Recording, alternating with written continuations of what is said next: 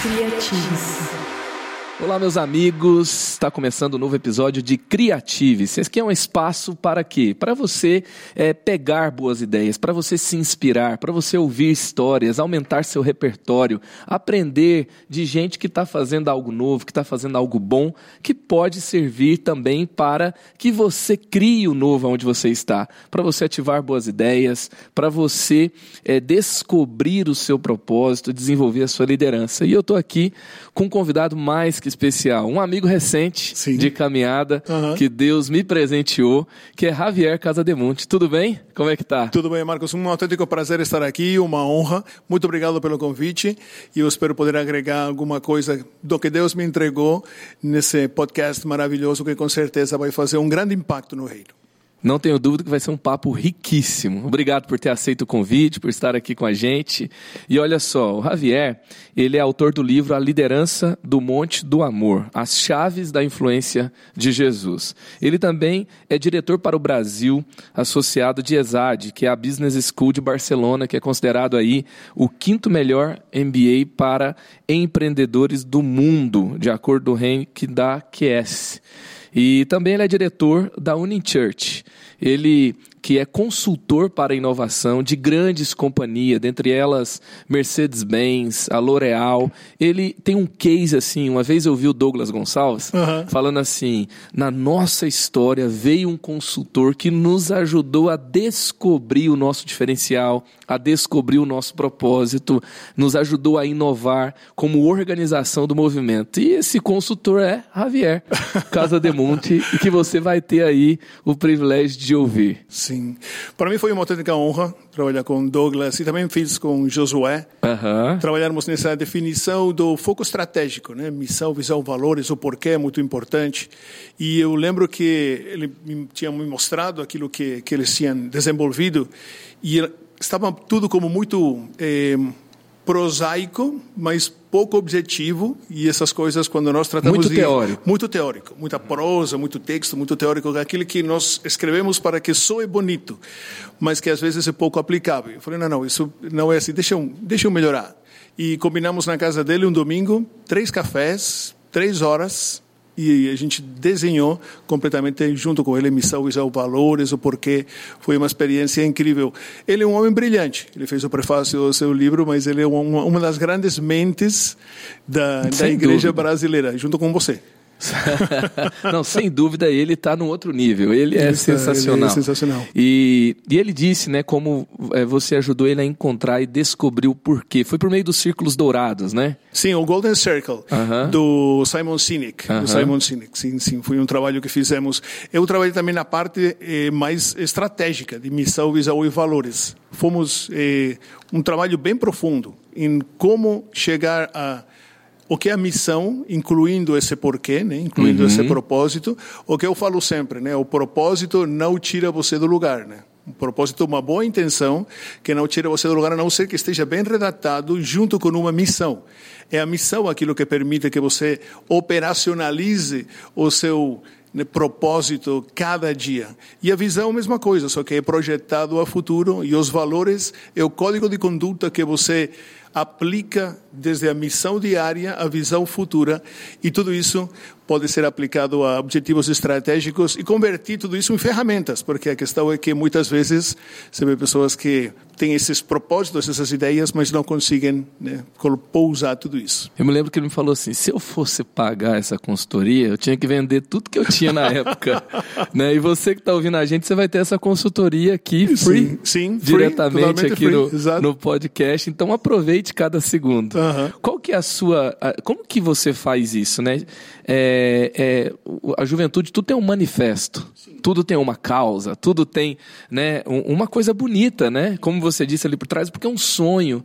E tem muita gente que é muito romântica, né? É- Ele é um, é um grande sonhador, mas isso não necessariamente faz dele um grande realizador. Então é, a- a- eu vejo muita gente que morre com o seu potencial, sem realizar algo, né? Como, se, como é, você pode fazer esse caminho para tornar essas ideias, esses sonhos mais tangíveis, mais é, factíveis, ter um plano de ação e, e, e, caminhar em direção a grandes realizações. Sim, sim, perfeito. E mais você que é pastor de jovens, você deve ver isso todo dia. As novas gerações, Gen Z e demais, eles realmente sofrem muito com isso, uhum. porque são gerações que têm eh, crescido, não como nós, que temos incorporado isso mais tarde na nossa vida, eles têm crescido em redes sociais, em mídias como Instagram e demais, que tudo é instantâneo, tudo é bom, tudo parece ser de uma determinada maneira, e eles se desmotivam muito rapidamente. Então, muitos deles não só têm esses sonhos, esses grandes propósitos, sino que, além disso, se eles não encontram a maneira de operacionalizar e realizar isso num curto prazo de tempo, eles se desmotivam muito rapidamente.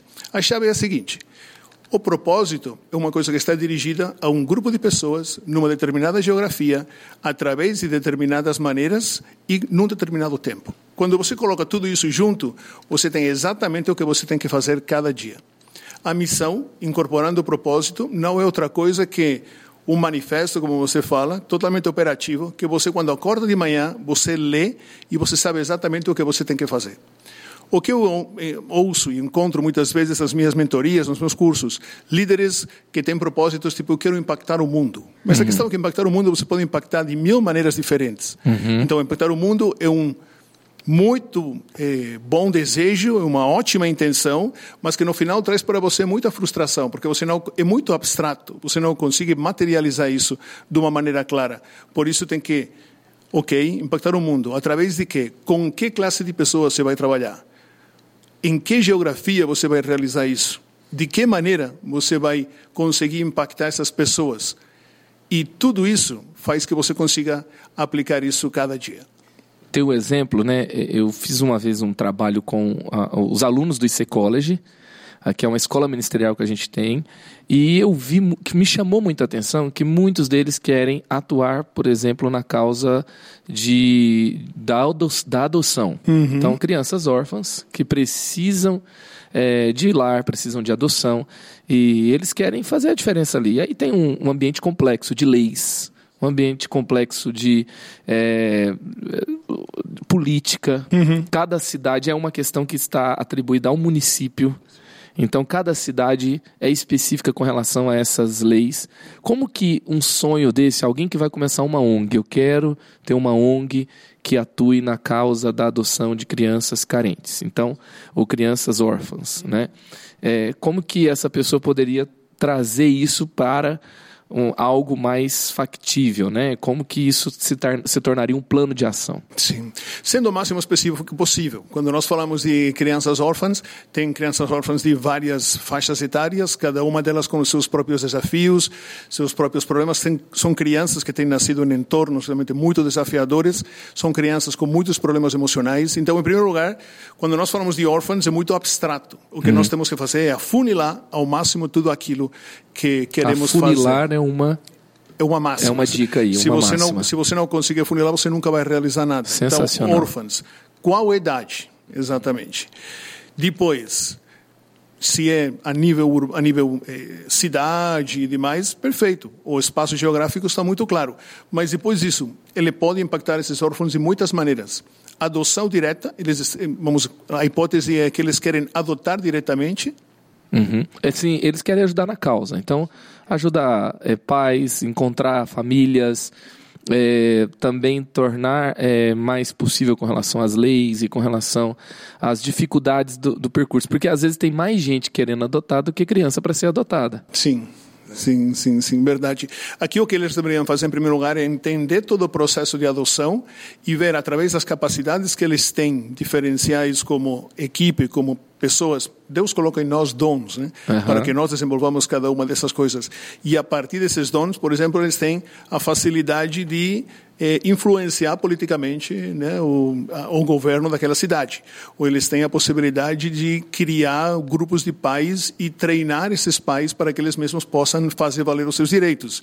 Ou, eh, por exemplo, criar entornos de médicos e psicólogos que ajudem essas crianças para que tudo isso impacte. A questão é que eles têm que ser bem específicos. E o problema é contribuir na causa de órfãos é incrivelmente abstrato e você nunca vai conseguir realizar se você não entra no detalhe específico. Então, afunilar, detalhar e ter um plano de ação de acordo com essas especificidades. Sensacional. É, você trabalha muito com cultura de inovação também. Sim, sim, sim, trabalho muito, tanto para governos como para organizações. Como que, é, assim, como que eu começo ponto de partida, né?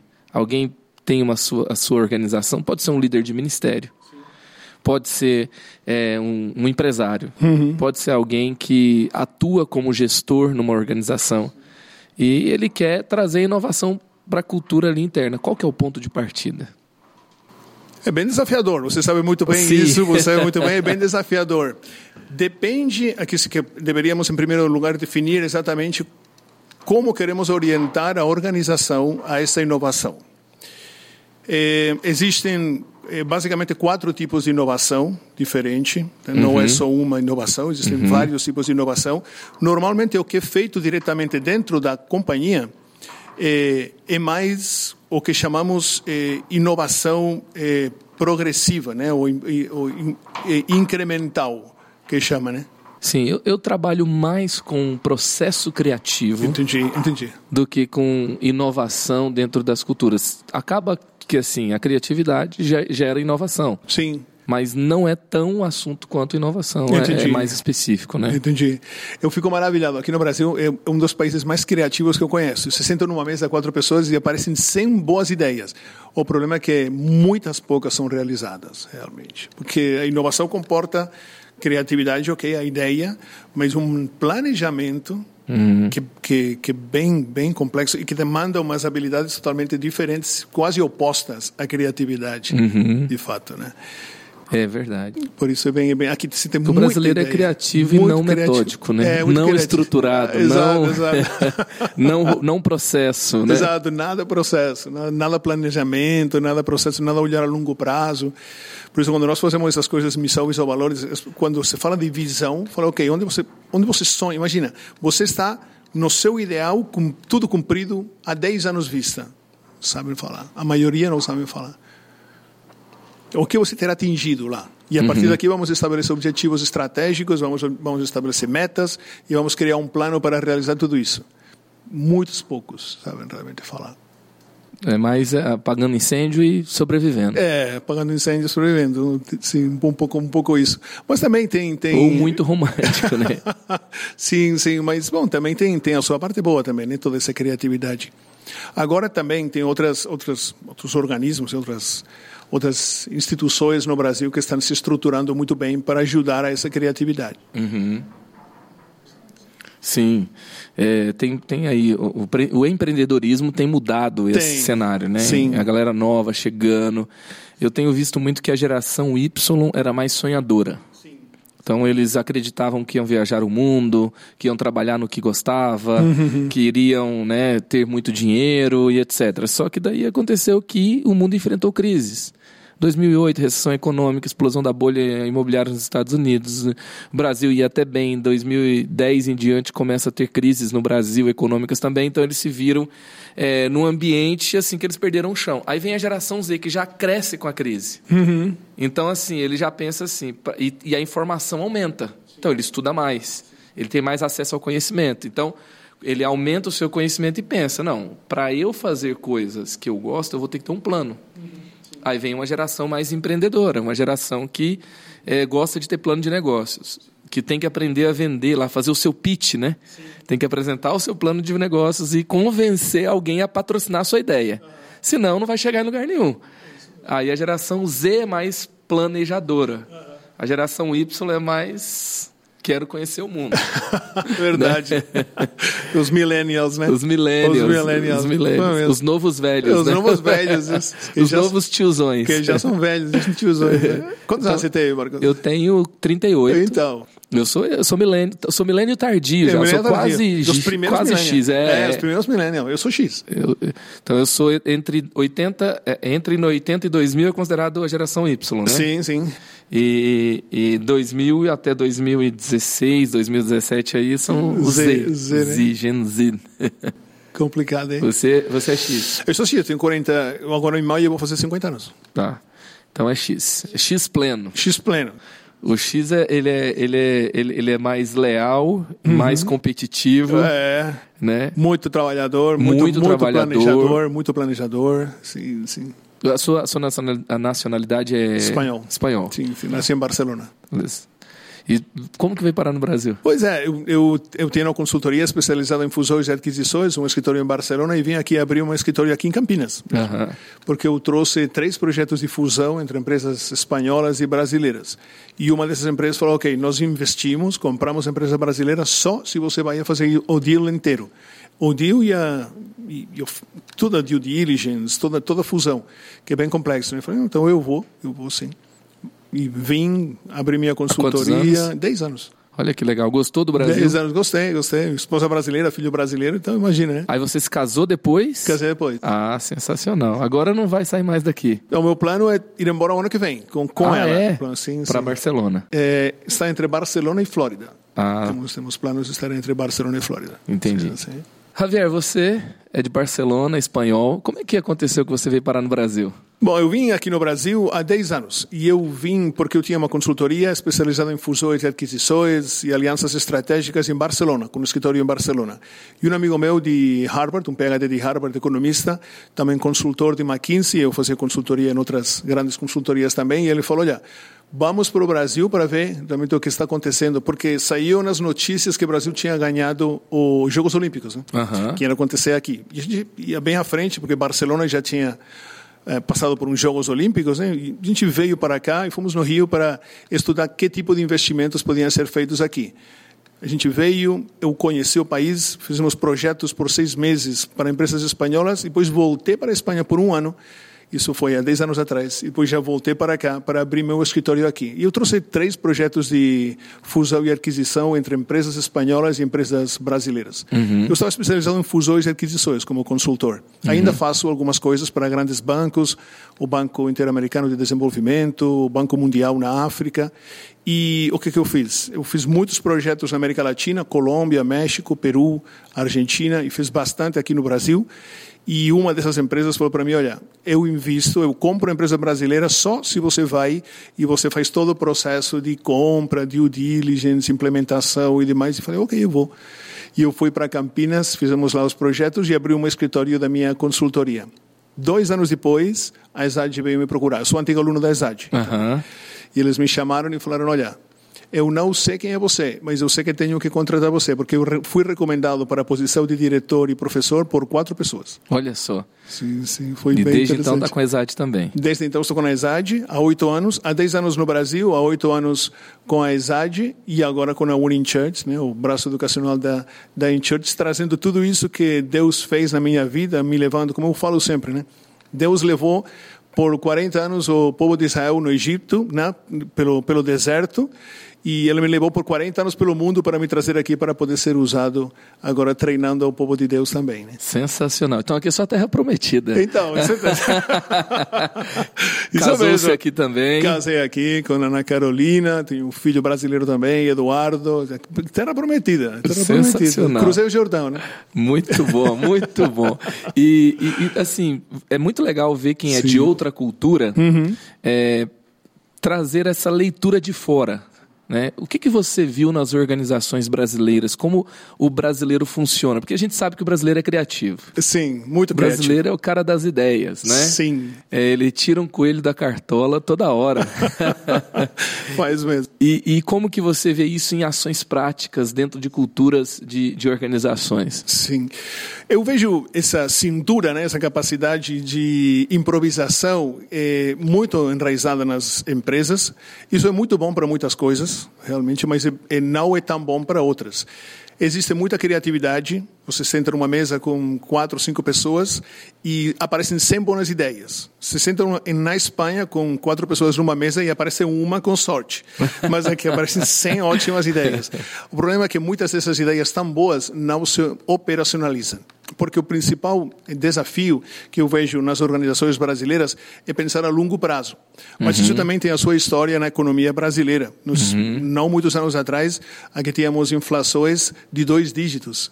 Quando tem inflações de dois dígitos, você não pode nem pensar que eu vou fazer daqui a 10 anos com o meu dinheiro, se não sei o que vai valer.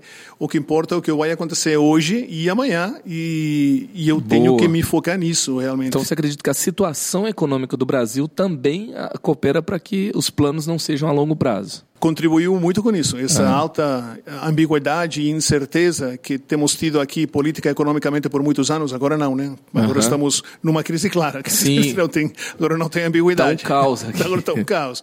Mas especialmente antes, né, quando estávamos falando do governo do Cardoso, o governo dos, dos eh, eh, militares e demais, a inflação estava altíssima. Então, aqui você não podia fazer planos a longo prazo. E tudo isso já vem na cultura. Então, tem muita, muita capacidade de criatividade criatividade, criar coisas novas muitas, novas maneiras de fazer as coisas, todas as que você quiser. Isso numa organização é fantástico, porque você vê isso claramente. Mas ainda nas grandes organizações brasileiras, planejamento a longo prazo e acompanhamento desse planejamento a longo prazo não acontece com tanta, vamos falar, é, objetividade ou força como acontece lá fora. Então o gap está na, no, no plano, no planejamento. Sim, o gap está no plano. Tá.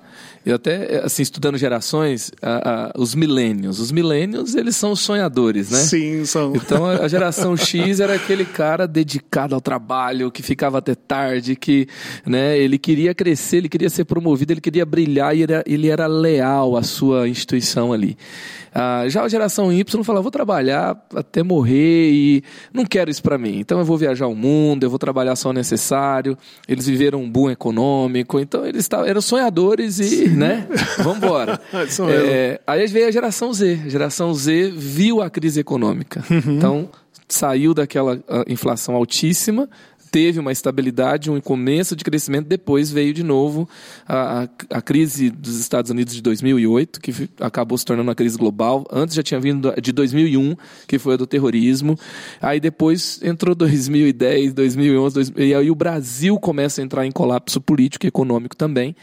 É, começa a ter desconfiança, e aí a geração Z vê tudo isso. E me parece que a geração Z é mais planejadora.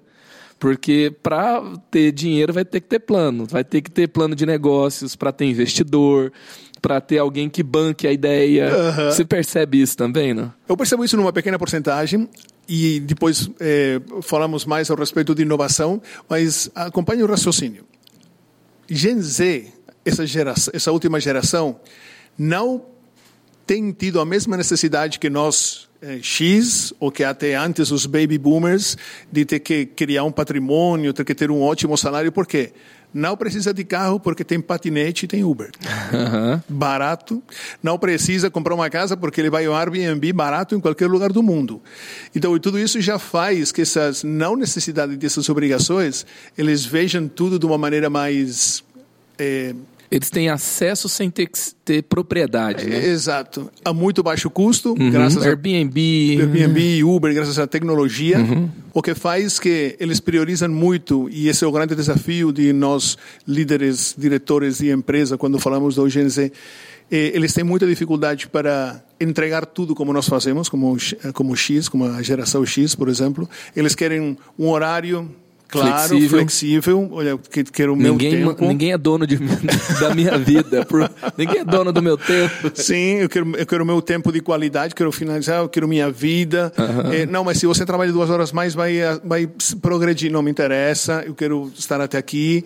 E por isso, e a questão é que eles precisam muito é possivelmente mais que outros, sentir que realmente criam um impacto. Uhum. Se você fala com um Gen Z, que ele tem três tem meses numa posição... que ele está fazendo. Exato. E que sentir que realmente criam um impacto. Uhum. E o problema é que eles eh, tem a instantaneidade das mídias sociais totalmente gravada. Então eles pensam, eu chego num lugar, semana que vem estou criando um impacto. Mas não é assim. Nós sabemos que quando você é contratado numa empresa, pode passar um ano, dois, três anos, até você realmente dominar aquilo e criar um autêntico impacto. E não tem um aplicativo que mostra o score dele, né? tem. Ele fica perdido, tem, né? Então aí... Porque ele posta a foto, ele fica vendo quantas curtidas tem, quantos comentários. Agora Exato. ele fez algo hoje, é como não está no aplicativo, não dá para ver, parece que não aconteceu nada, né? É, isso mesmo. E lembrando que, que a primeira geração também, que tem medalhas, tem prêmios por chegar último, que tem na escola eles têm sido muito bem tratados em termos de notas, por exemplo, porque uma cultura que existe agora que antes não existia. Antes se reprovava e falavam para você se reprovou e pronto.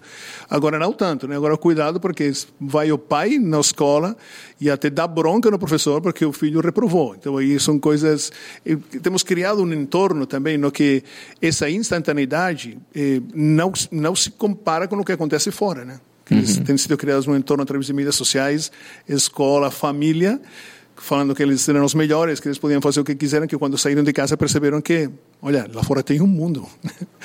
e não sou o melhor, não posso fazer o que eu quero e não cria um impacto instantâneo.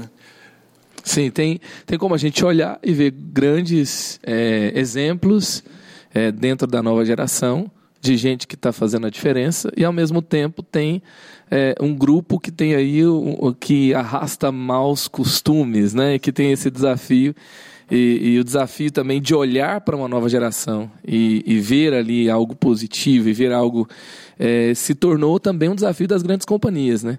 Um amigo meu recentemente falou assim que o CEO do futuro ele é um grande RH sabe? Muito bom. Ele sabe lidar com pessoas, né? Uhum. Tava vendo sobre o técnico, é, quando o técnico de futebol, é, o cara chuta a bola pro gol, mas erra. Aí ele xinga o jogador. Você tá, fala uns palavrões e tal. Uhum. Aí o, o, o jogo termina ali um a um, né? Mas quando o técnico tem a cultura de o cara chutar pro gol e aí, é, é, isso aí, vai chutando que uma hora entra, né? Tem um incentivo. Você errou, mas uma hora vai entrar. Uhum. Aí o time costuma fazer mais gols, né? Você vê que essa, esse ambiente organizacional mudou nesse sentido por causa da geração também? Sim, sim eu, eu, eu sinto que também mudou. E, e, o que você fala, o Senhor do Futuro, realmente nunca tinha ouvido essa frase, mas é, é, perfeita. O Senhor do Futuro tem muito de, de RH. Porque, na realidade, é, é se eles não são engajados, se eles não estão motivados, o problema é da liderança. Dizer, tudo bem, é uma, é uma geração diferente, mas somos nós, como líderes, que temos que saber exatamente o que eles precisam para estar engajados. Por exemplo, eh, de novo, nós, por exemplo, você millennial já na, eu na... sou millennial quase X da primeira geração e eu X nós não precisamos de muita motivação constante mas o único que você tem que saber para liderar um Gen Z é que cada X tempo você tem que dar feedback para ele falando especificamente o que ele conseguiu. Uhum. E como o que ele fez impactou a organização como um todo, ao time. E você tem que saber falar isso para ele, porque senão ele perde o interesse e se desmotiva. É uma geração maravilhosa. Também eles são incrivelmente criativos, né, como falamos aqui. Eles são realmente. E eu acho que nós, X, deveríamos encontrar também um equilíbrio nesse sentido, né? Não é, não é tudo viver para trabalhar, né? Também uhum. deveríamos estar num meio termo e aprender muito deles. E eu acredito que realmente é uma geração que vai conseguir mudar o mundo. O que sim que eu vejo, e agora eh, falando do tema de inovação, eles estão incrivelmente preocupados. Eles sabem que são a geração que vai ter que curar o mundo. Que vão, e através de inovação, através de inovação social, através de empreendedorismo, através de tudo aquilo que nós não fizemos, e que vai cair nas mãos deles. Nós, na ESAD mesmo, temos um bachelor que chama Bachelor in Transformational Business and Social Impact. Tem jovens brilhantes do mundo inteiro que vão lá para aprender como eles podem inovar para melhorar o mundo e, e, e resolver os grandes problemas que, de fato, nós deixamos, especialmente os baby boomers que vêm antes. Né? Sensacional. É por isso, assim, eles receberam uma herança, Sim. um mundo meio estragado. Sim. Certo? É, certo. E, e por isso que eles estão tão engajados com causas sociais. Sim. Com é, ação social mesmo, de, de injustiça social, de pobreza, de miséria, de fome. E com sustentabilidade, com economia criativa e, e assim por diante. Agora, você acredita que a igreja é, não deveria estar mais engajada nesses assuntos? Porque quando você fala em inovação na igreja, muitas vezes o que você vê é o quê? É o que o cara mudou o jeito de fazer a pregação, Sim, que é bom, que é, é importante, é bom, importante, que ele agora tem uma marca, tem um slogan, e isso é bom também, né?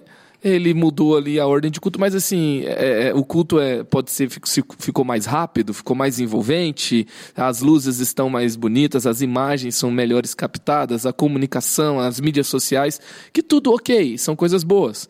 mas não está faltando um pouco mais de. Porque quando entra nesse negócio de sustentabilidade, causas, aí parece que entregaram isso tudo para um grupo de partido político. Só que não é causa do reino também? Você, como cristão. Ótima reflexão. O que você conhece muito bem é a história da igreja. Nós, igreja, porque nós podemos considerar, né, nós, igreja, ainda que fosse lá atrás, há 300, 400 anos, começamos hospitais. Os grandes hospitais do mundo foram começados pela igreja. Começamos escolas. Herança da reforma protestante. Exatamente. Uhum. Grandes escolas que têm impactado o mundo com educação. Também aconteceram no seio e através da igreja. Eu acredito que tem chegado o momento onde a igreja tem que contribuir com o empreendedorismo. Uhum. Eu tenho total e absoluta certeza que se a igreja fosse capaz de se organizar e fazer dentro da própria igreja como um incubadora de empresas, dentro mesmo com os membros, transformaria a sociedade na sua volta de uma maneira como nunca aconteceu. Sensacional, é isso. Então, ah, se você é um líder na sim, igreja, sim. ou até mesmo líder, eh, eu acho que assim, a igreja tem que falar mais nisso. Sim. E agora a empresa que não está falando nisso, você não vai ter engajamento da nova geração. Você vai, não vai ter uma, é, um impacto tão grande na sociedade. A sociedade não vai te ver bem também, né? Então, se você é um líder de hoje e está olhando para o futuro, você tem que saber mais sobre economia criativa, sobre as causas importantes do, do nosso tempo, é, de melhorias da sociedade. Os jovens estão cruzando o mundo para aprender mais sobre isso, para ter ideias sobre isso. Sim. E também você tem que saber de economia criativa, sustentabilidade. São tudo. É, você precisa né, estar tá nesse universo. Com certeza. Aqui eu fico maravilhado. Eu não conhecia até pouco tempo atrás a igreja da cidade, né? Vocês têm um trabalho maravilhoso. Isso é exatamente o que precisa o mundo. Uma igreja aberta para a sociedade de maneira que possa captar pessoas de fora que não são ainda da igreja, mas que depois o Espírito Santo opera, né, como nós como nós sabemos, e usar todas essas capacidades e todos esses talentos dirigidas por pessoas que conheçam, né, realmente o setor inovação, o setor empreendedorismo e poder começar a criar, viver os autênticos né, lugares onde os membros podem criar suas empresas, esse lugar de convivência, esse lugar de open innovation, né, que nós uhum. sabemos muito bem. Eu tenho total e absoluta certeza. E o futuro é do PJ. Nós sabemos que as empresas cada vez menos estão contratando né, CLT. CLTs e estão, estamos indo cada vez mais a PJ. Então, se nós construímos uma igreja que seja um lugar onde todos esses PJs podem ser estruturados, temos treinamentos, cursos técnicos, cursos de inteligência emocional, para nós conseguirmos equipar as pessoas e, principalmente, nós termos um lugar onde eles possam trocar ideias e não se sentir sozinhos, porque empreendedor, como nós sabemos também, muitas vezes se sente muito sozinho, especialmente nos inícios. A igreja vai ser, de novo, um lugar de transformação para a sociedade, como a igreja da cidade é. Sensacional. Você precisa capacitar empreendedores, precisa. você precisa falar sobre isso, você precisa ativar a igreja para o empreendedorismo. Precisa muito bom. É, agora, é, quando a gente fala de cultura de inovação, né, então é, as empresas, as igrejas, a, as instituições saudáveis de hoje precisam olhar para o futuro pensando em inovação. É como começar como ter uma cultura de inovação aonde você está, seja ministério, seja é, líder de uma área dentro da sociedade, como aplicar ali a inovação onde você está. Ótimo. Como começar, né? Sim, ótima pergunta. É, a inovação, uma das, uma das grandes verdades a respeito da inovação é que não é café para todos. Cada organização tem um modelo específico de inovação que funciona, tem uma metodologia específica de inovação que funciona. O que nós fazemos muitas vezes é olhar para grandes empresas e tentar copiar esses processos e essas metodologias.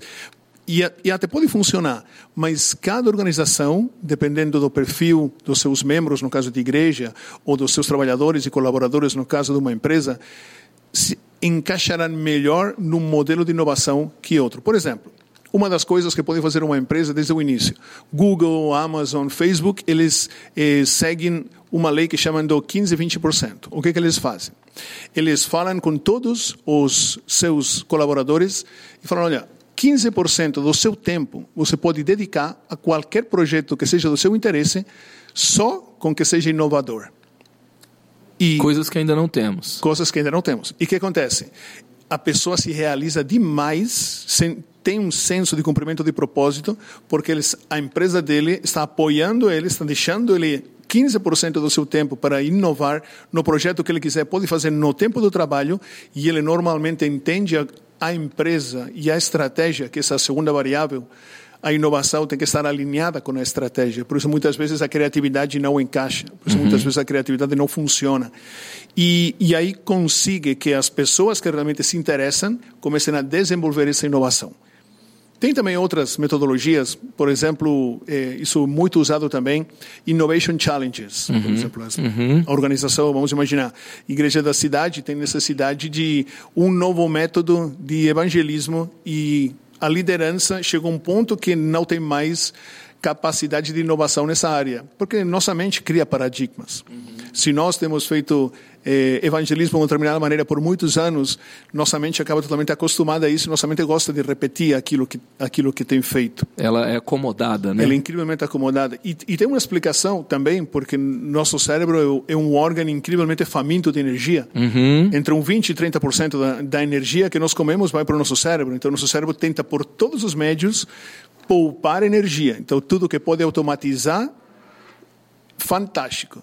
Por isso, nós podemos criar esses Innovation Challenges. Imaginamos agora para mais de 20 mil membros que temos aqui, abrimos um Innovation Challenge e falamos: olha, temos esse desafio de inovação, temos esse problema, não sabemos como fazer isso. Tragam suas ideias. E você abre essa possibilidade para todo mundo.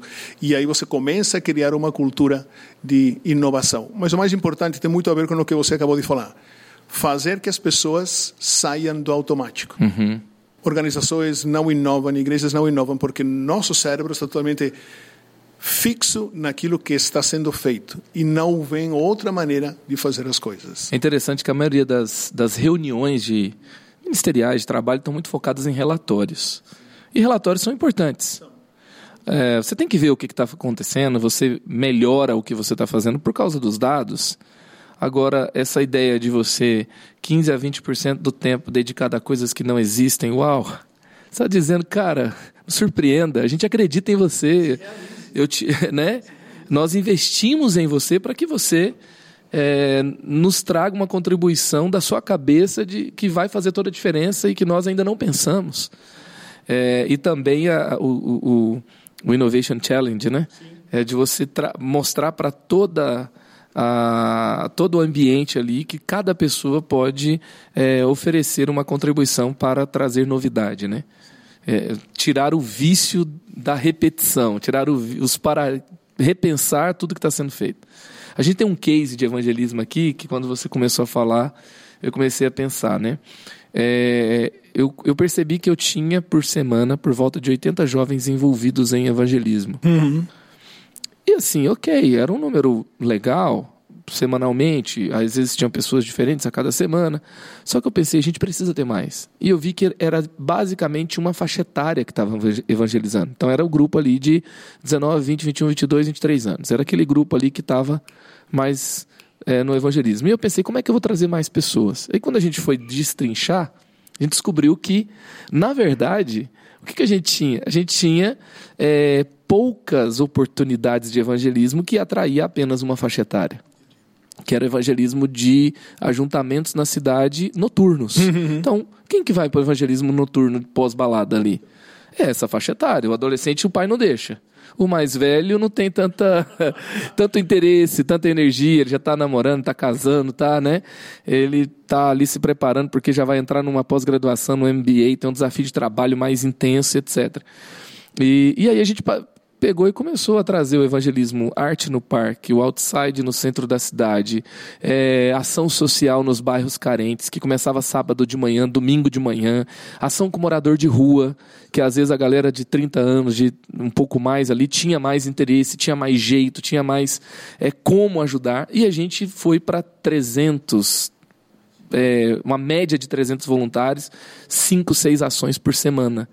E, não é, e é fácil você olhar e falar assim: o povo não quer. Cadê o povo que quer orar? Cadê o povo que quer evangelizar? Cadê o povo que quer estudar a Bíblia? Cadê o povo? Mas o que, que eu estou fazendo que pode ser repensado para atrair, para envolver, para engajar mais pessoas, né? Sim, com certeza. Esse processo que vocês fizeram foi um processo de design thinking, que você conhece muito bem, né? Colocar no centro aquele mais o stakeholder né, central uhum. e construir tudo na volta, né? Ver realmente aquilo que que conecta com essa pessoa. Fantástico. Parabéns. É, eu vi assim as pessoas envolvidas. Uhum, né? Sim, sim, sim, sim, sim. Fantástico, fantástico.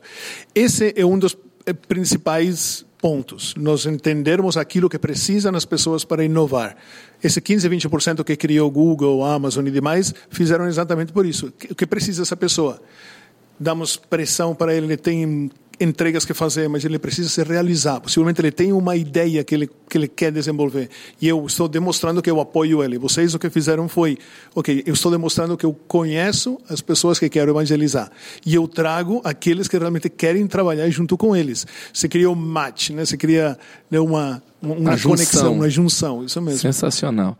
É, eu estava pensando aqui, né? Deixa, como é que foi a sua experiência com Jesus? Com a igreja. Eu, eu te ouvi né, recentemente no, é, no Fórum Futuro da Igreja, e uma coisa que me chamou a atenção: você é um apaixonado pela igreja, você é um apaixonado pelo reino, você quer dar uma contribuição nesse ambiente. É, você está pedindo um lugar, né? Assim, não que você é entrão, né? Mas você está assim, não, eu quero fazer parte, eu quero ser parceiro do que Deus está fazendo e alguém tão qualificado que está em mesa de, de, de, pessoas tão relevantes, falando, não, eu preciso. O que, que te conectou com igreja, com reino, com Jesus? Como que tem sua história aí com Jesus? Foi bem incomum, né? Como, como quase tudo que, que Deus faz, né? Na realidade. Eu estava morando em Campinas e depois de ter feito todos esses processos de fusão e aquisição, eu estava muito. Eh, era podia ser considerado muito bem sucedido financeiramente, carreira e demais, mas eu me sentia muito vazio eu me sentia muito, muito vazio.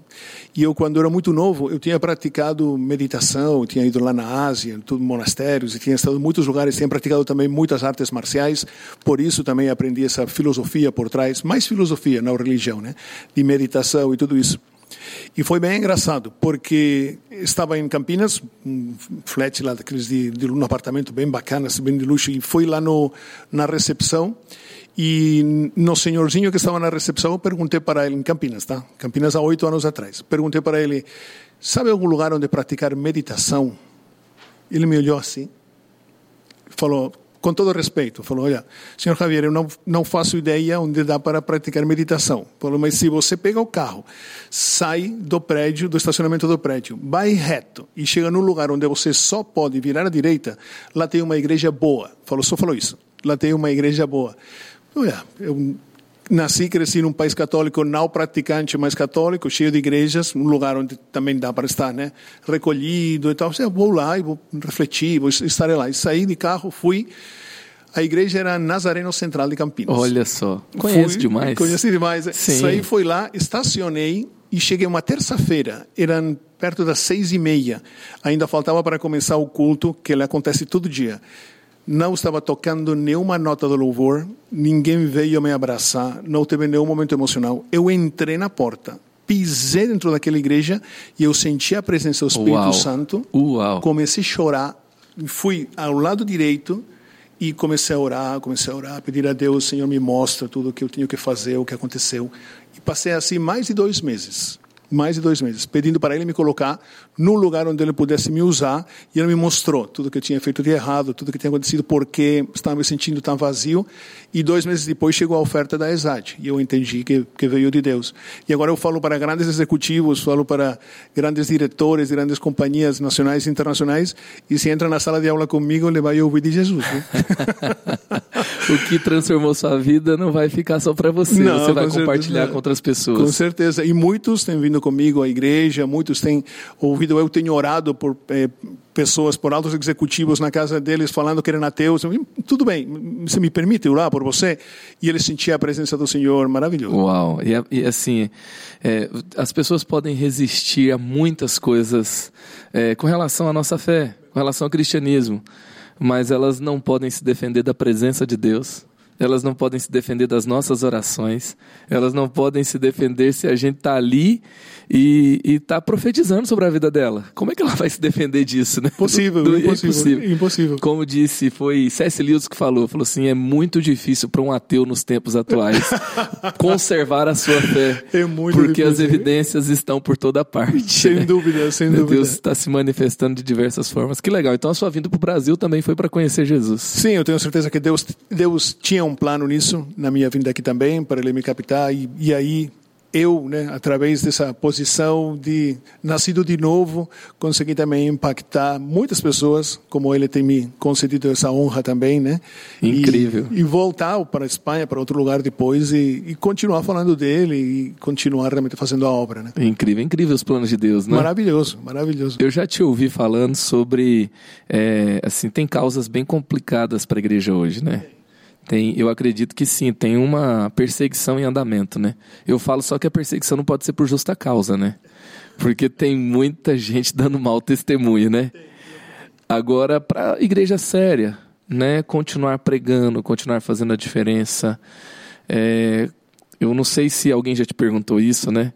Mas qual seria um caminho assim de inovação uhum.